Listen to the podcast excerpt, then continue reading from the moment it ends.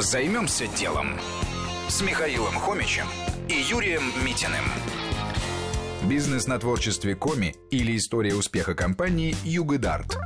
Светлана Турова, жительница республики Коми и основатель компании мастерской Югид Арт, всегда увлекалась вязанием. Еще в детстве ее научили основам рукоделия. Но после окончания школы она поняла, что творчеством не заработать на нормальную жизнь. И пошла учиться на юриста. В 2008 году, в разгар кризиса, компания, в которой она работала, обанкротилась. Тогда и было принято решение о старте бизнеса. Света поняла, что вязать в стиле народа коми любит не только она. С первыми единомышленниками она и открыла творческую мастерскую. Основная концепция изделий – специальные северные орнаменты, которые прекрасно продаются как сувениры туристам.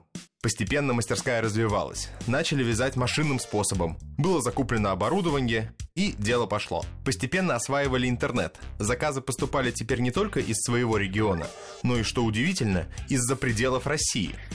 Что было дальше? Хобби переросло в полноценный бизнес. Светлана поехала учиться в Финляндию. После обучения и знакомства с опытом местных мастерских произошла переоценка проекта.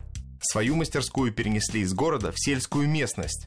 С одной стороны, это снизило издержки, а с другой помогло трудоустроить жительниц сел, которым труднее найти работу. Сейчас компания находится в поселке Аджиром, а в Сыктывкаре готовится к открытию филиал. Бизнес строит продажи как через интернет, так и сувенирные магазины. Например, даже пытается открыть точку в аэропорте. Постепенно о необычной фирме из Коми узнали СМИ. Даже в Москве появились публикации о сельской предпринимательнице. Компания уже выиграла несколько деловых конкурсов, а годовой оборот составляет около 2 миллионов рублей.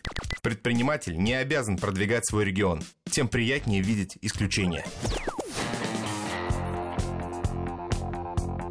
Займемся делом. На радио Вести ФМ.